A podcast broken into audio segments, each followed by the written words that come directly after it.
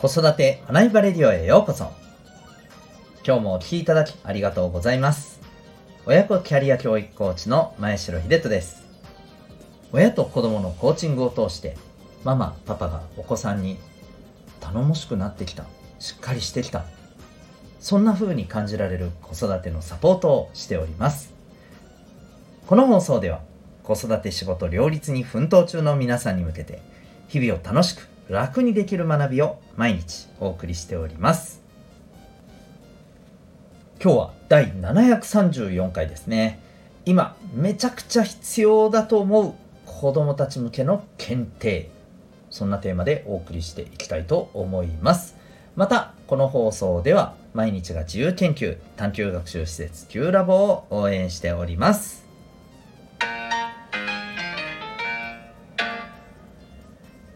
それでは今日のテーマなんですけど子供たちが取れる検定っていろいろあるじゃないですかおそらく英検とか、まあ、この辺りはもう多くの方ご存知だと思いますしまた、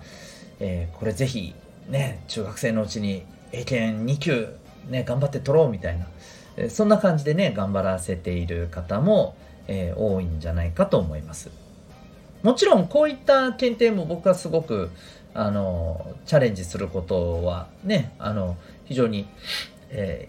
ー、いい、まあ、機会だと思いますしもちろんそれに向けて学んだことっていうものが、えー、自分の力になることももちろんあると思います。で今日はですねまあちょっとそことは違うんですけど今絶対このこういう検定あった方がいいよなって思うえー、ものをですね、えー、お話したいと思います。まあズバリですね、えデジタル機器使用検定みたいな感じですね。うんまあ、デジタル機器を要は、えー、使いこなせられてるかと。うん、でまああの、検定っていうかもうこれ半分資格みたいにしてもいいんじゃないのって思ってますけどね免許みたいにしてもいいんじゃないのって思ってますけどはい、えー、つまりこれをあのきちんとえー、まあ何級とかねやっておいて何級の検定が取れたらこのレベルまでは使えます。何級の検定が取れたらこの先のレベルは使えますみたいな。そういうふうにね段階を踏まえて、えー、使えるような感じにできたらいいんじゃないかなって思うんですよね。うん。どどうですか？正直あのこういったね検定というかもうもはや資格ぐらいな感じでえー、デジタル機器をね、まあ、使うっていう風にしていくのって僕すごい大事だと思うんですけどどんなですかね？なんかちょっとこう極端に聞こえる方もいらっしゃるかもしれませんけど僕結構うん共感されるところもあるんじゃないかなと思うんですよ。あもちろんですね。これでいやそんなって制限してどうすんの？みたいな。うん、ふうに感じる方もいると思うんですけど、えっと、僕は制限したいわけではなくて、それこそ、えっと、このデジタル機器を使いこなせるような子はですね、おそらく、まあ、この検定っていうのは、もうポポポンと一気に飛び級ぐらいで多分全部クリアしちゃうと思うんですよ。うん。で、しっかり、あの、使えるようなね、堂々と使えるようにしていくだけの話ですし、一方で、うん本当にこう有効な使い方ができない。もうただただなんかダラダラとね動画を見たり、うん、それでもう本当にあのただただそこに時間が奪われていく。そして、えー、それこそ生活にまで支障がきたすみたいな、うん、まさにデジタル機器に使われてるようなね状態のお子さんはやっぱりそれなりの制限をかけて、えー、しっかりと使いこなせるように大事なトレーニングをしてで、えー、ね、この検定をどんどんこう合格をあの一つずつ取っていくことで、えー、使える機能が増えていってみたいにした方が良くないですかって思うんですよね。うん、学校からのタブレットなんかも結構ねまあ、うん、状況によるんでしょうけど見てたら学校でのツール以外にも結構使えちゃうじゃないですか。うん。はっきり言って。そう。で、あの、検定がちゃんとね、こう何級まで取れてる人は、えー、ここも全部使いますみたいにして取れてない人はもう極端な話学校からのお知らせを見るとか学校の課題を、えー、ねあの受けて提出するっていう部分しか触れないみたいなでもいいと思うんですよねまあそういうふうなもちろんねシステムを作ることがあのできることが前提ですけどね。うん。なんかやっぱりそのぐらいにしてもいいんじゃないかなって思うんですよ。その方が子供たちも正しいこの扱い方またそこに必要な、え、自分のうんまあえっ、ー、とね、え、自己管理、うん、自分で自分をこうちゃんとコントロールするっていう術を、えー、養うっていうところにつながるそういう意識の向上にもつながるわけじゃないですか。うん、でこれって結局デジタルだけではなくてそれこそ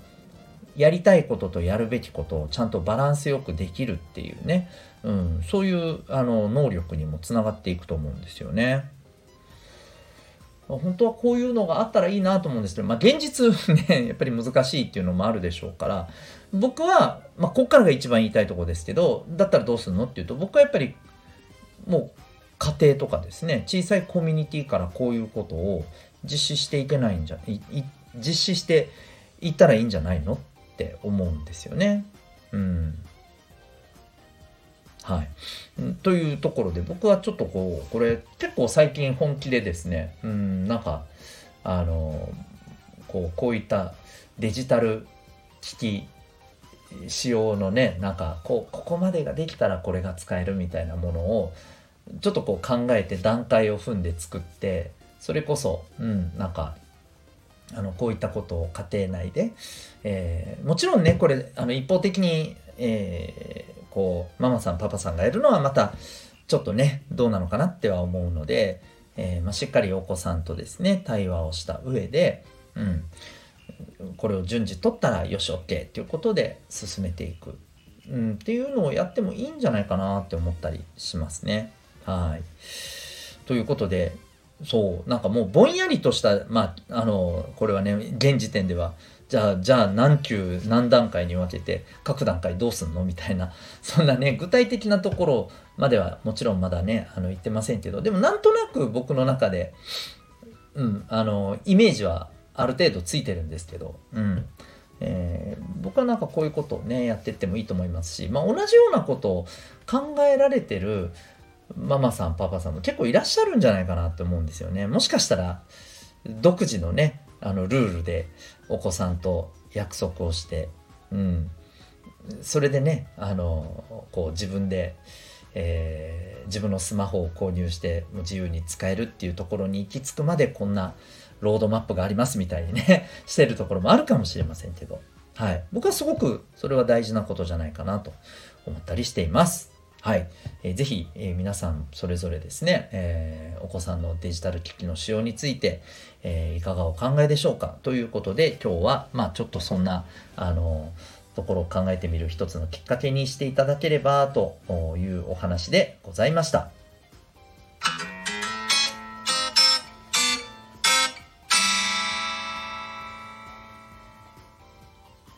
最後にお知らせをさせてください。えー、親と子供の学びを、えー、サポートし、そして、えー、大人も子供もですね、え今の持ってる自分も大切にしつつ、え今の自分からこんな風に、え成長したいな、変化したいなっていうね、えそんな思いも大切にして、そこに向けた、え学びと行動と成長をですね、えコーチングで、サポートすると。そして、まあ、あの、一番のやっぱり、え思いとしてはですね、え未来にこうね、あの、向けて子供たちが、えー、こう、お互いにですね、楽しみ合ったり、支え合ったり、えー、刺激し合ったり、うん、え、そんなね、あの、まあ、世界をそれぞれの、えー、生活してる場でですね、展開していく、そんな人間力をですね、10代のうちに育むと、そんなサポートをさせていただいております。えー、そのコーチングサポートプログラム、今ですね、体験セッションを募集中でございます。えー、約6ヶ月間からのですね、えー、コーチングプログラム、え対え、対面また、あの、ズーム、どちらでもですね、実施、可能でございます。まあ、実際に今、え、県外からですね、えー、ズームで受けている方もいらっしゃいます。私、沖縄におりますけれども、はい、えー、他県から受けていらっしゃる方もいます。えー、ですので、まあ、本当にあの、お気軽にご自宅からもですね、受け入れますので、えー、そんな、まあ、あの学校や塾では、えー、難しい、えー、自分の望むあの生き方またそれを実現する人間力を育むコーチング教育コーチングサポート、えー、興味がある方はですね概要欄に、えー、リンクを貼っておりますので、そこからウェブサイトご覧になってみてください。そして、えー、もしご興味ありましたらですね、体験セッションも約60分から90分の時間でですね、えー、日時などもご相談させていただいた上で実施しておりますので、え興味ある方ぜひご覧になってみてください。